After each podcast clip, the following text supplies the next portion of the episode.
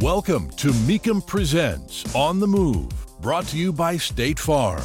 It's the show geared toward keeping you up to speed with the latest auto news, event coverage, and expert industry insight. Now, here are your hosts, Matt Avery and John Kraman. Hey, and welcome to another On the Move. My name is Matt Avery. I'm executive producer of The Transmission, and joining me is co host John Kraman, lead TV commentator for Mecum Auctions on NBCSN. John, we have such a special show today. In segment two, you and I are on the road and on the move, headed down to Ocala, Florida, to sit down for a special one on one conversation with one of the all time legends of drag racing. One of his cars is on display in the Smithsonian and Washington, D.C.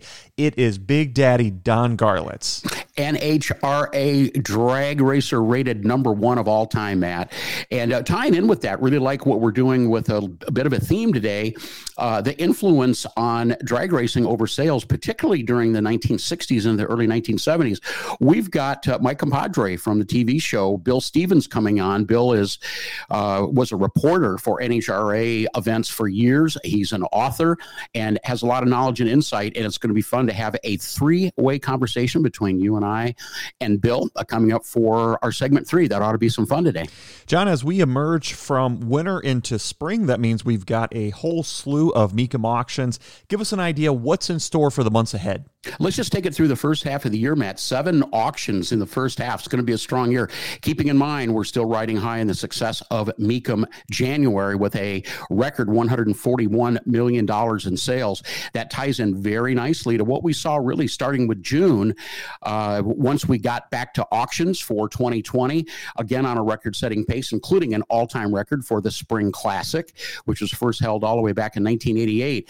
Anyway, what this says is, is 2021 should be a very strong year for Mecum auctions and the collector car market in general. Next up, Glendale, Arizona. That's Phoenix at, at the State Farm Stadium.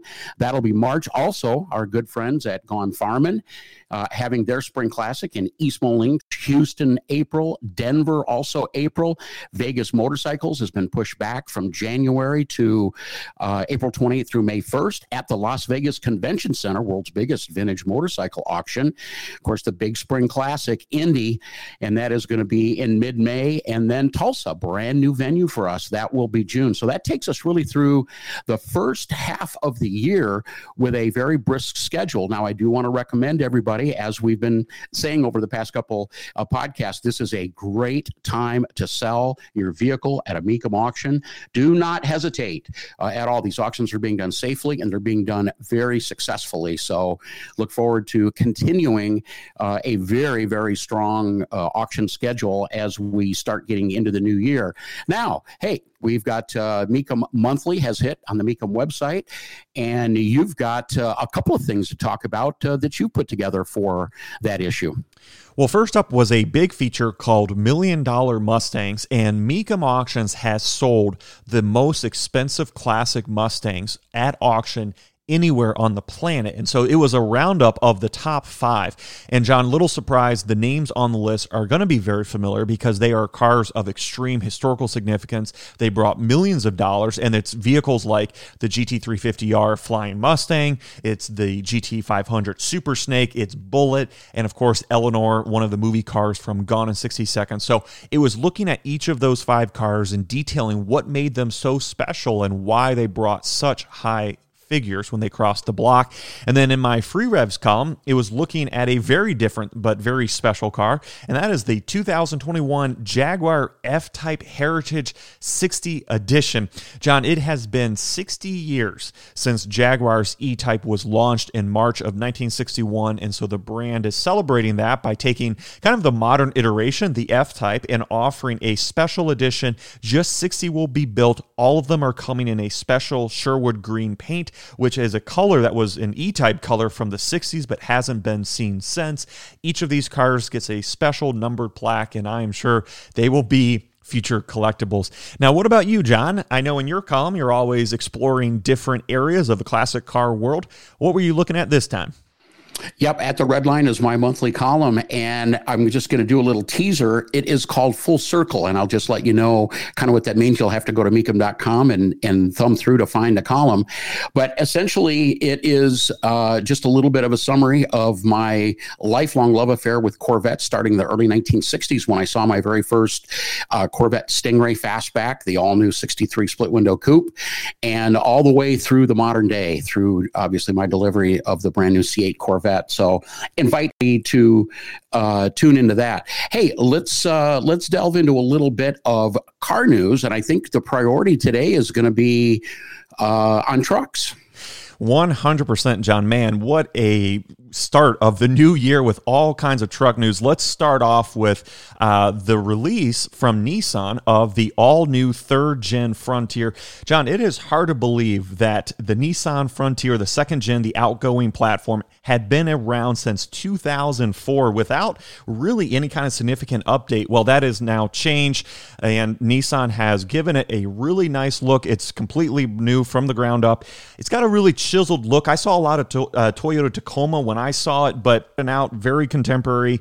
Um, it will come standard with a 3.8 liter V6 with 310 horsepower and 281 pound feet of torque. That gets paired to a nine speed automatic.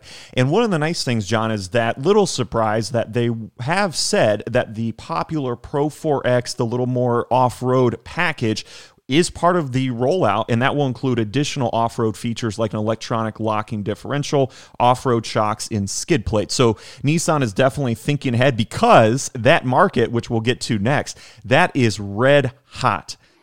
Well, it is, Matt, especially in regard to the full size truck market. Of course, the Frontier being a you know real player in that mid size market that I think is going to see continued strength. But right now, of course, the big news across the board with trucks is the continued uh, interest and escalation from all the manufacturers towards serious off road trucks. Now, whether or not these trucks are actually used off road uh, in a serious manner in which they're intended, they're just halo vehicles. Uh, that will remain to be seen. But as you and I have talked about, the official announcement has come from Ford that the all new platform uh, of the F 150, the very popular F 150, the Raptor is coming back. What I'm a little bit surprised to hear is that they have not gone with a V8 engine as standard equipment. They have carried over the second gen Raptor power plant, that twin turbo 3.5 liter V6. No horsepower rating yet, but I'm expecting it to be in the mid 400 horsepower range. Uh, will be available shortly. Now that I've said that, rumors continue to fly that an upgraded, upscale Raptor performance version with a V8 engine of some type, and possibly even a supercharged V8, which is currently available on the GT500 Mustang platform, uh, is likely to become available in that. So uh, it's going to be a lot of fun to stay tuned to exactly what Ford has up their sleeve for continuing to push that muscle truck, serious uh, off road contender. What do you think of the news of the new Raptor? It's clear that Ford has a very specific strategy with this rollout, and part of that is purposely downplaying output. And there's very good reason for that because, as you pointed out, the 3.5 liter EcoBoost that it will be equipped with will more than likely deliver somewhere in the mid 400 horsepower range. And it's very respectable. That's very capable off road, but that is certainly no match to lock horns with the current dyno truck, King of the Hill, the Ram TRX with that 6.2 liter Hemi with 702 horsepower. Ford knows that. I think it's smart. Go ahead, bring the truck to market, but also put the word out there that a Raptor R with that V8 is coming. That gives them time to get the buzz out there, to get their fan base excited. And it also sends the message that, hey, Raptor's not king today, but that might be changing very soon. What's been interesting to watch is the efforts of General Motors because because while they're in the background, they do have a contender in this world of off road trucks in the form of the Silverado with the Trail Boss package. That brings upgrades like a two inch suspension lift, the Z71 off road package, bigger wheels and tires, and you can get a V8 with 420 horsepower. But it does seem clear that Chevrolet does not want to take the bait, jump into this escalating horsepower war, at least not for now. And uh, it's certainly a player, but a player in the background. Yeah, I kind of call that one Raptor Light, and we're going to include the GMC Sierra AT4 companion vehicle as well. And you're right, Matt. They have taken what is already a pretty good off road vehicle and they brought that up an extra notch. And um, not sure that it's going to be quite up to the caliber of uh, the Raptor or the Ram TRX, but certainly for General Motors fans, in the meantime, while they continue to explore and figure out how they want to pursue this muscle truck market, that is a really good performer. By the way, that 6.2 liter, 420 horsepower engine that you mentioned has pretty much universally been lauded by all of the various press and experts as, if not the best, one of the best truck power plants out there right now. Very, very potent engine, gets surprisingly good fuel economy. And uh, so we'll be keeping an eye on that. We'll see if GM uh, in general, uh, no pun intended, uh, decides to get a little bit more serious down the road. We'll be keeping an eye on it. Mecum Auctions is proud to bring you On the Move with Matt Avery and John Kraman. For more on the world of collector cars, head over to mecum.com. Now let's get back to the show. I am so proud and so honored to be here with the NHRA number one driver of all time, and I'm going to guess that's going to stay that way. We're here with Big Daddy Don Garlits at his Museum of Drag Racing in Ocala, Florida. By the way, this museum is open to the public uh, every day except for Thanksgiving and for Christmas Day. And it is truly the holy grail, ground zero for not only the entire history of drag racing, but also in vintage cars in general. Well over 100 years of automotive history here and uh, over 300 cars. That having said, Big, thank you so much for inviting Matt and I here to not only take a look at the museum, but to chat with you today. It's much appreciated. It's truly an honor. You're certainly welcome. It's nice to have you. Well, I want to begin uh, big, a big day in your life, a life that's embedded in all of us vintage drag race fans.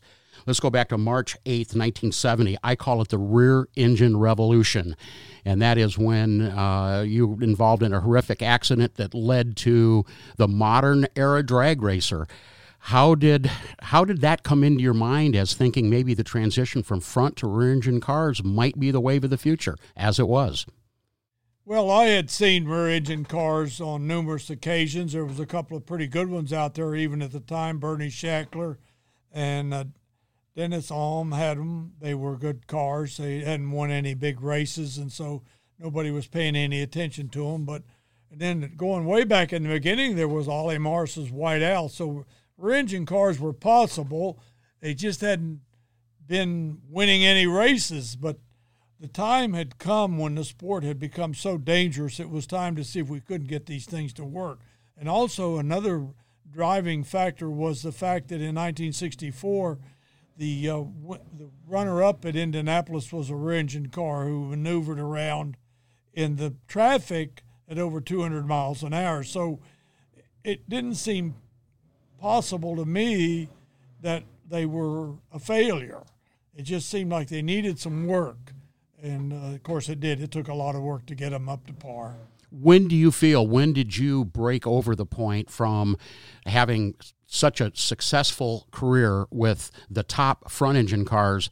How long did it take you to get the rear engine car totally refined to the point where it also was a dominant car? well, that's kind of a funny story. It took three months of testing to be able to get down the track. And it was one minor adjustment on the car, and all of a sudden it went straight. It was slowing the steering down. But I never thought that the rear engine car would be a dominant factor in the sport. I had hoped that it would give me a few more years of competitiveness before I retired. But the thing just stepped right up. I mean, within six months, it was dominating the sport. We went to Indianapolis and went 6.21 seconds, uh, and they couldn't believe it. And uh, of course, the ET was the holy grail of drag racing, you know. But to me, it was always a mile per hour. And uh, once the car was dominating in the competition, it was over for the slingshot. Yeah. Let's talk a little bit, real briefly, about some of the landmarks and some of the success that you've had over the years First drag racer to go 170, 180, 200, 240, 250, 270 miles per hour, and the first to hit 200 mile per hour in the eighth mile. You have won 17 national championships, a spread between HRA, IHRA, and NHRA, 144 national event wins, an incredible career. So, how did all of that come together for you to think that these cars from your past might be so important that in about 1976 you decided to put them on display and open up a museum to show everybody these cars and the history? Well, I never really wanted to sell my really good cars to competitors because they had tricks on them. I didn't want them to know my secrets. so most of the cars that were sold were sold to corporations, sponsors for display with the agreement that when they got rid of them, I'd get them back. And so I had all these cars all stacked up, and my wife and I traveled to England in 1976, and we saw all these automotive museums, and the people just loved them. The English were just, they fell in love with all these things. And uh, they carried us around, and I just casually made a statement, gosh, we need a drag racing museum. And, uh, and my British guide said, well, why don't you build one? And so my wife and I discussed it, and we came back to America and we built one. But it wasn't successful. For six years, we had it in Seffner, and nobody came. Ah. Just the sponsors and the photographers, the journalists, the friends, the relatives, uh, but nobody who paid money. And my wife, who was a comptroller in the business in 1982, said, What are we going to do with this white elephant when you can't race anymore and support it? And I said, I always thought I'd move it to the interstate. And of course, that got a rise because we're living on the property that I inherited from my father, whose mother who, who him him and my mother acted out of the wilderness in 1927. 65 beautiful citrus trees on the grounds, our California ranch home, the shop, the lake, everything. And uh, it was something to give all that up. But this was the way to go because from no visitors from six years, the first year we weren't even open, we sold 11,000 tickets. And then when we officially opened, we had 27,000. And we run around 50,000 a year. Wow, good number. Now, you explained how you were able to save so many of your vehicles, but in the museum, there are so many other pieces of memorabilia that tell your story. There are pictures and magazines and clothing and tools and engines and all kinds of other stuff. Big, how in the world did you go about saving all of that stuff? This is a one liner. My father said to me one day when I was real small, Never throw anything away because when you do, someday you'll need it. Mm-hmm. And I've lived by that. And I've only thrown stuff away a couple of times, and he was absolutely right. I did need it. so I try to, and we had warehouses full of this stuff. And my wife was complaining, but we had money, we could support it, you know. But she, one day she said, this was before we actually got the museum. She says, What are you going to do with all this stuff? I said, Well, I, I just sarcastically said, We could start a museum. And she just laughed because museums never made any money. I can't name you one museum that's profitable. They live off of grants. Ah. This one is completely self supporting, but it's a location. A quarter of a million cars go by here every 24 hours. I want to say you've got a new book out called Don Garlits and His Cars in its third edition. And uh, I just want to uh, mention for our listeners, uh, before I forget, definitely you want to check it out. I'm taking a copy home with me. And uh, you can get uh, information on ordering that garlits.com. And uh, Big will be glad to sign a copy of that when you place your order. So, highly recommended. Much appreciated that you're able to keep us all informed of the history and where it's gone. This is uh, books like this are going to help keep all of that alive. So, man, you've accomplished a lot. Number one drag racer, really of all time, and you're one of the sport's best ambassadors as well. And that comes from the bottom of my heart. What have you got for the future? You got a birthday coming up. You're going to be what 89 here in a week or two. Yeah, January the 14th, I'll be 89. Oh my word! What have you got for the future for for uh, Big Daddy Don Garlits? What have I got planned? Yeah, yeah. Well, I'm still messing with the electric dragster. You know, the COVID nineteen really put the skids under me. I I should have went 200. I didn't. Uh, my friend Huff went 201 with his dragster, and uh, out in California, out in Spokane, Washington. Okay. And uh, we just couldn't get to the tracks. And then in the meantime, we lost some batteries. But there's some new battery technology that's just stuck its head up that's going to change everything in the electric car world. Oh, okay. It's a battery that will charge in about the same time you can put gas into your car, which is big, and it will go at least three times the distance, like a thousand miles now. So nobody needs more than a thousand mile range, you know, and then to charge your battery in 15 minutes. So this this is called the uh, quantum glass battery Okay. and it's all brand new. And I'm, uh, that's what I hope to get now for this car, and uh, that will give me more power. My we put some computers on there. Holley is helping us a lot. They got on board, which was big, and uh, they put the computers on the car, the Racepak computers, and we found that this was the motor was sucking so much electricity out of the battery that it had all this nice power to start with 1200 horse. By the time we got to the end, it's only making 500 horse. Oh, okay. You can't do that. It's got to stay the same all the way. So that's going to be a big plus. So we'll get that straightened out, and we probably go right blue blow right through the 200, maybe 215, 220. Who knows?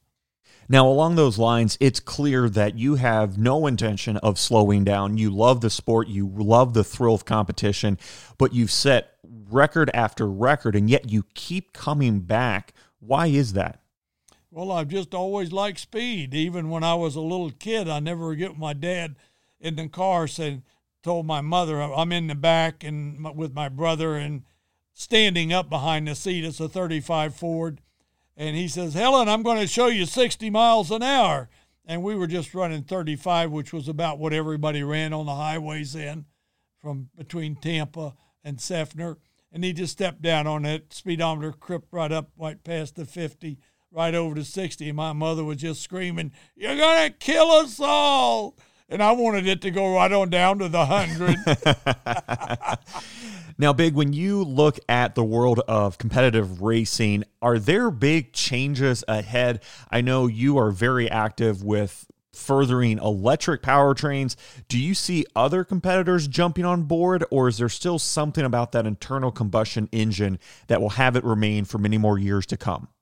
Well, the combustion engine will always be there. It'll always be one to use for racing. It's exciting. It makes lots of noise. Uh, I I say it'll be around forever. But the electric car definitely has its place, and the electric dragster has its place. There'll be lots of places you can run an electric dragster where they have noise abatement laws, and it'll be just fine. And it, I, I always envisioned it as a very inexpensive way to race.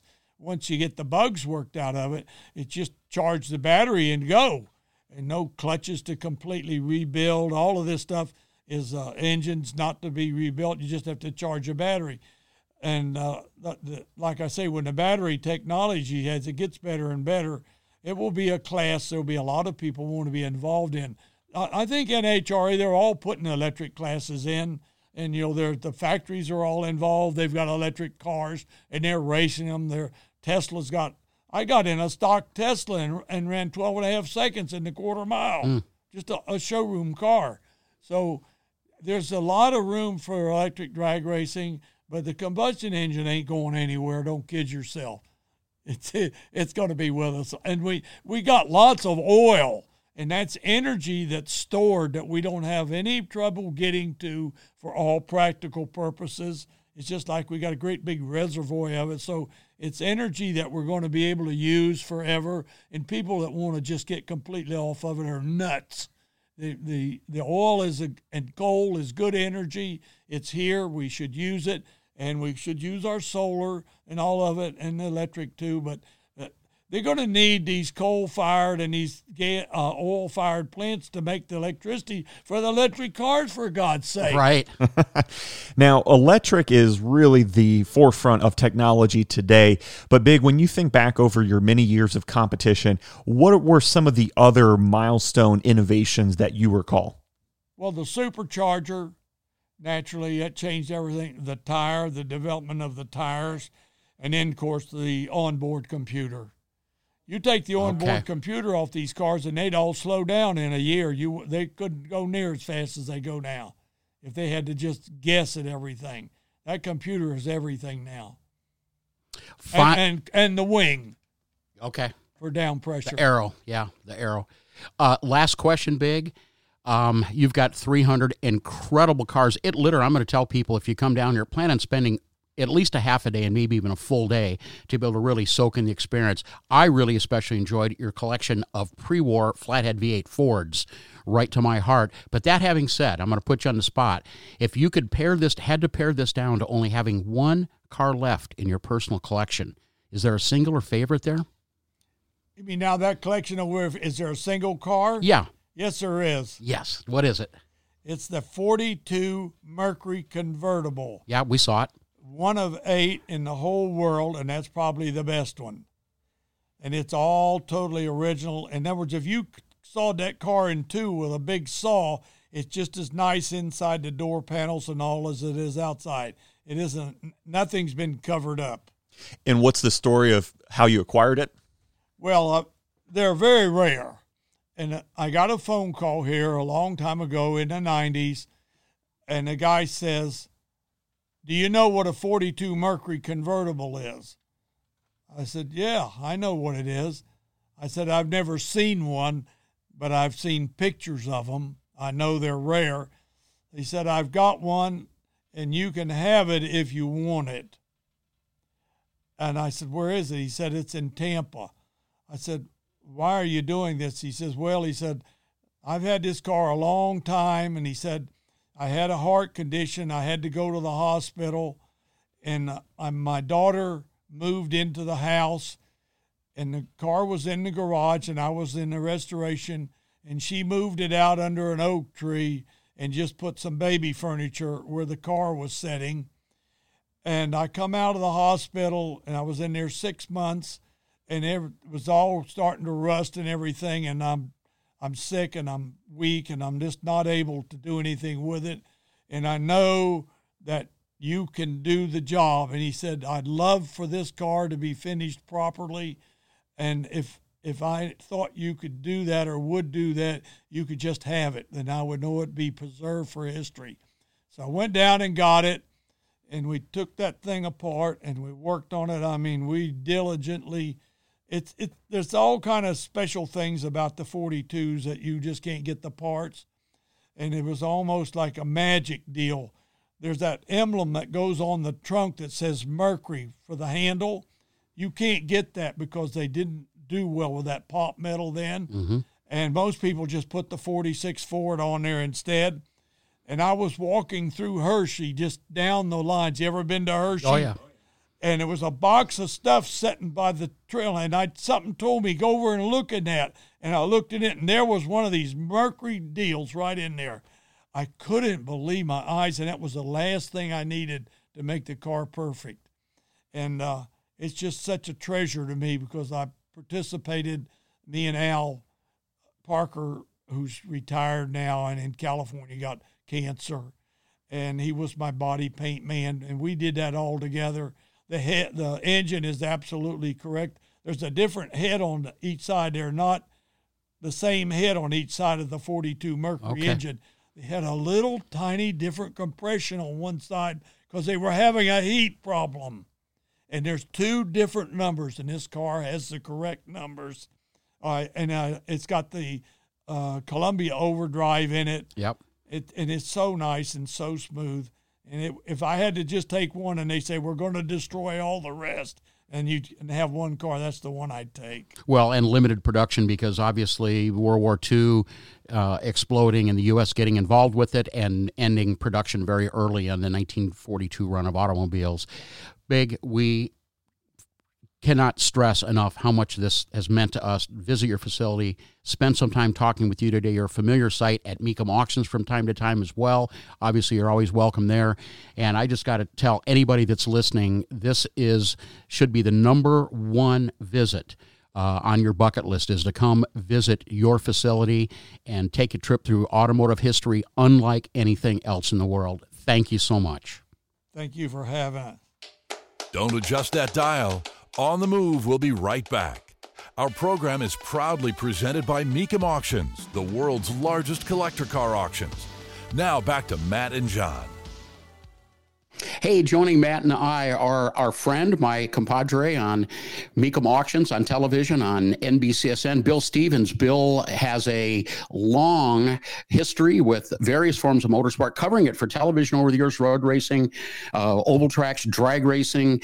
Uh, he's a writer, and he's also, more importantly, he's an enthusiast as well. So, really happy to have Bill uh, on board here this morning. Bill, let's kick things off. I, our our topic is going to be what influence did drag racing in particular have on motorsports. Let's go back to the early 1960s. You were just starting to get your early car chops as a youngster. Where did you see it all begin?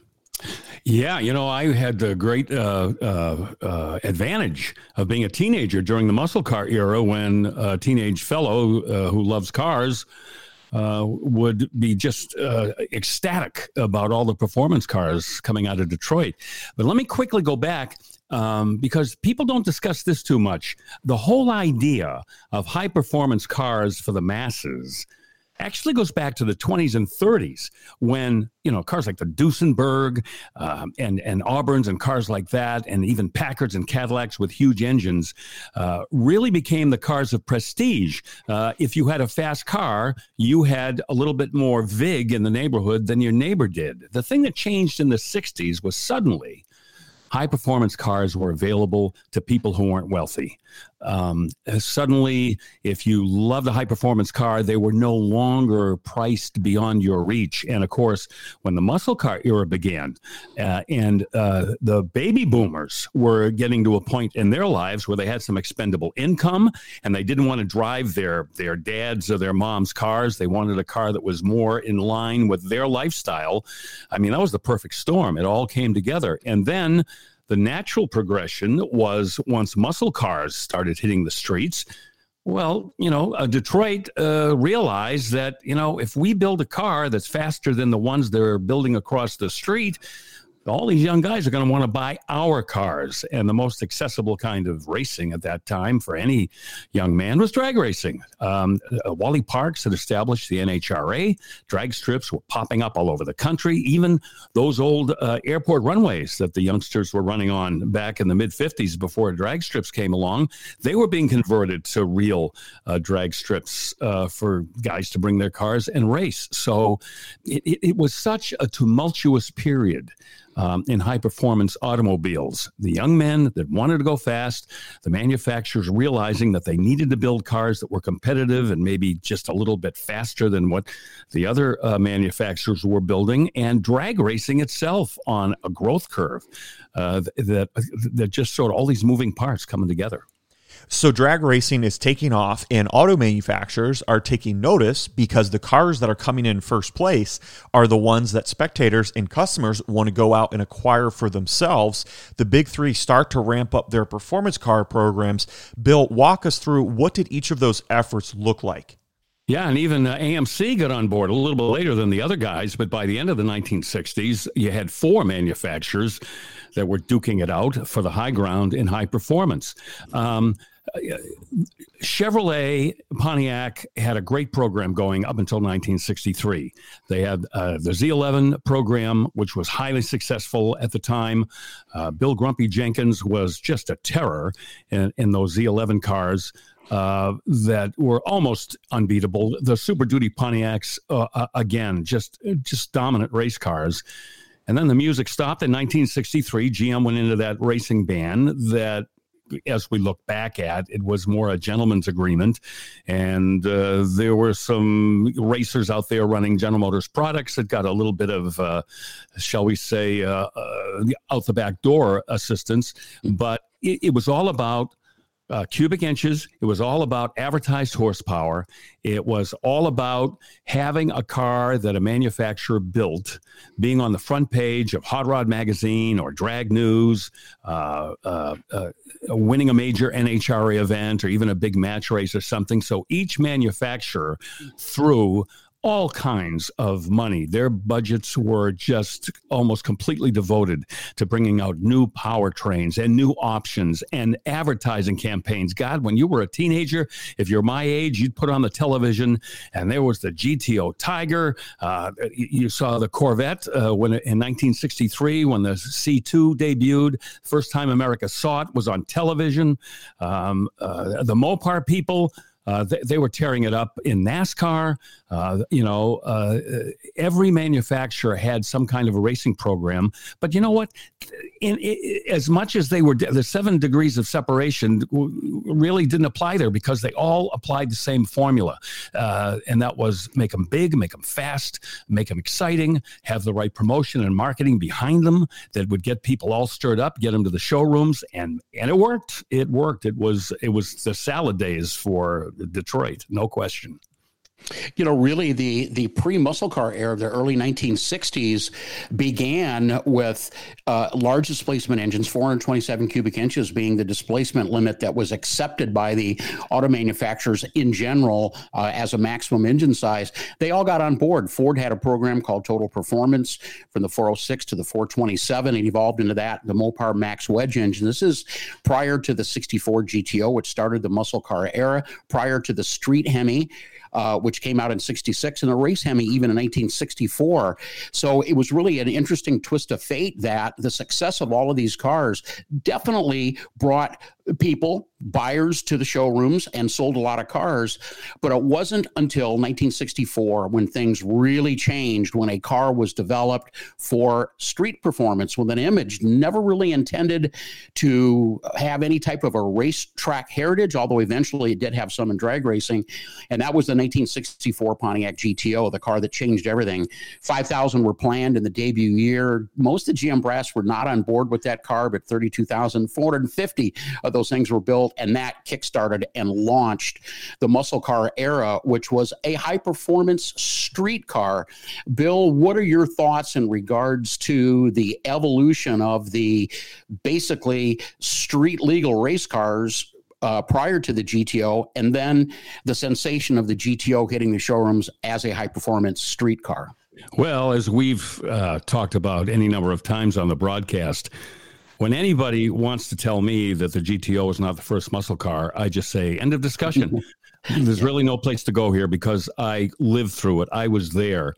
And uh, everything you say is so true, uh, JK, about um, how uh, the manufacturers, um, you know, use the whole aura, the whole uh, halo effect of performance to excite the public. And the GTO changed the, the, the whole mantra of Detroit um, because this was the first time that the engine from a big car was dropped into a small car and the marketing and the advertising just dovetailed perfectly with it. It, it, it was a lifestyle changing car for people. Uh, Ronnie and the Daytonas sang a song, Little GTO. Uh, you know, Uniroyal, they used the GTO to market their Tiger Paw tires. Um, no other car did that. Uh, it, it, it was just a, a, a, shift almost entirely in the mindset of what uh, uh, uh Detroit's uh, image of a muscle car was. And, um, and that was, uh, that was a, a sea change for everybody. And of course, after the GTO, everybody started building muscle cars. So there you go. Now, in your opinion, after the GTO, what are some of the other milestone muscle cars that came out of the 1960s? Boy, there are so many. Uh, well, as uh, J.K. Uh, mentioned before, uh, the Street Hemi came along in 1966. Uh, it had already proven itself in racing and NASCAR, so much so that they banned it uh, from NASCAR for a short time. And then in 1966, you could get a 425 horsepower Hemi in your street car. look at what Chevy was doing. Th- that racing ban kind of petered away after 1963, and before you knew it, they were putting 396s and uh, and and and big block cars, and and and uh, the Chevelle and the Nova, uh, the full size Chevy, of course, the Corvette in 1965. Uh, General Motors jumped in with both feet after that. That as I say, that racing band kind of petered away, and Ford total performance program, absolutely. Uh, and of course, they hitched their wagon to Carroll Shelby Star in 1963, and th- that was uh, just an, uh, an, incredibly powerful time for Ford uh, with dominance in so many kinds of motorsport. So when you say, you know, what cars, you know, what landmark cars came along, you know, throw a dart. Uh, you know, even General Motors with all the brands that they have, they had, uh, you know, Gran Sport 455 Buicks, and of course the 442 W30s, and uh, you know, uh, and of course the Pontiac evolved from the the 389 uh, eventually up to the 455, and on and on and on. And so by 1970, 1971, if you weren't bringing at least 400 horsepower to the table, you didn't count and uh, and every manufacturer knew that they had to have as much armament as the next guy. Now, another big part of this story of promoting performance was happening at the dealership level, where during this time, all around the country, numerous dealerships are sponsoring racers, developing their own internal speed parts departments, and even putting together full vehicle programs. Bill, when you think about some of the more notable names that were making a lasting impact, what are the ones that come to mind? Well, uh, the first name that comes to mind is Don Yenko. Um, he is the man uh, that's responsible for, uh, you know, the COPO Camaro becoming such a landmark car in history. Uh, he, he, built, you know, these hellaciously fast uh, Camaros with 427s uh, that became so popular at the racetrack that Don Yenko had to talk GM into dropping the 427 in at the factory because uh, the ones that he were building weren't legal in some of the stock classes in NHRA. They weren't really factory considered factory stock cars. Um, you, you, know, you take a look at Ford. You look at Tasca Ford uh, in Providence, not far from me. They established a performance history that uh, probably unmatched by any other dealer in the country. Uh, old man Bob Tasca, responsible for the Cobra Jet Mustang. Uh, he was a street racer and he convinced Ford they got to put that 428 Cobra Jet motor in the Mustang because these General Motors cars are whipping up on us. Uh, you know, you go to Fred Gibb in St. Louis, uh, the ZL1, that was his baby. Uh, and uh, that became a legendary race car as well. So, yes, there were dealerships that had as much to do with the success of these muscle cars sometimes as Detroit did. Well, the Mopar guys had the advantage of Mr. Norm's Grand Spaulding Dodge in the Chicago right. area doing the very same thing. I think this is a good way to kind of put an exclamation point on just really what was the influence of the success and the notoriety of cars on the drag strip as they uh, pertain to the popularity of these cars and the big sales in the 60s. And of course, popular today on the collector car market. And I think that there's a direct line, a direct connection can be made to not only the legendary cars, but some of the names. We've talked about some of the dealerships. Uh, bottom line, and I think we kind of uh, close with this bottom line is, Bill, drag racing today, particularly as it might pertain to a fan relating to a specific car, not necessarily a fuel burning car or something so exotic. What do you see happening today to help kind of tie all that back in? Like like we like what was happening back in the 60s. The very best thing that NHRA has done in a long time was introduce the factory showdown. This has rekindled the interest drag racing fans have had in in uh, in stock body drag racing. Pro stock cars now are tube chassis, uh, specially built, race only, uh, lightweight carbon fiber here kind of uh, you know creations that don't relate directly to anything any of us are driving. But when you have Ford and Chevy and Mopar now all competing for uh, you know the prestige of having the fastest, most successful stock-bodied uh, uh, production-based powertrain out there on the drag strip you know, some people have even suggested that the factory showdown replace pro stock, if you can believe that. I don't, yeah. I don't see that happening anytime soon. But I think uh, th- that bodes very well. I think for people who love drag racing to be able to go to the to the to the races and bring back the brand loyalty that I think we've lost, you know, in the recent past. Well said, Bill. Hey, on behalf of Matt and myself, thank you so much for joining us. And as always, man, we really appreciate your insight. Always good to be with you guys. And JK, I'll see you in Arizona, I think, not uh, far from today. Glendale, just down the road, my friend. See you there. You've been listening to Mecum Presents On the Move, brought to you by State Farm. For more information, visit mecum.com. And join us again next time as we take you inside the world of muscle and collector cars and more.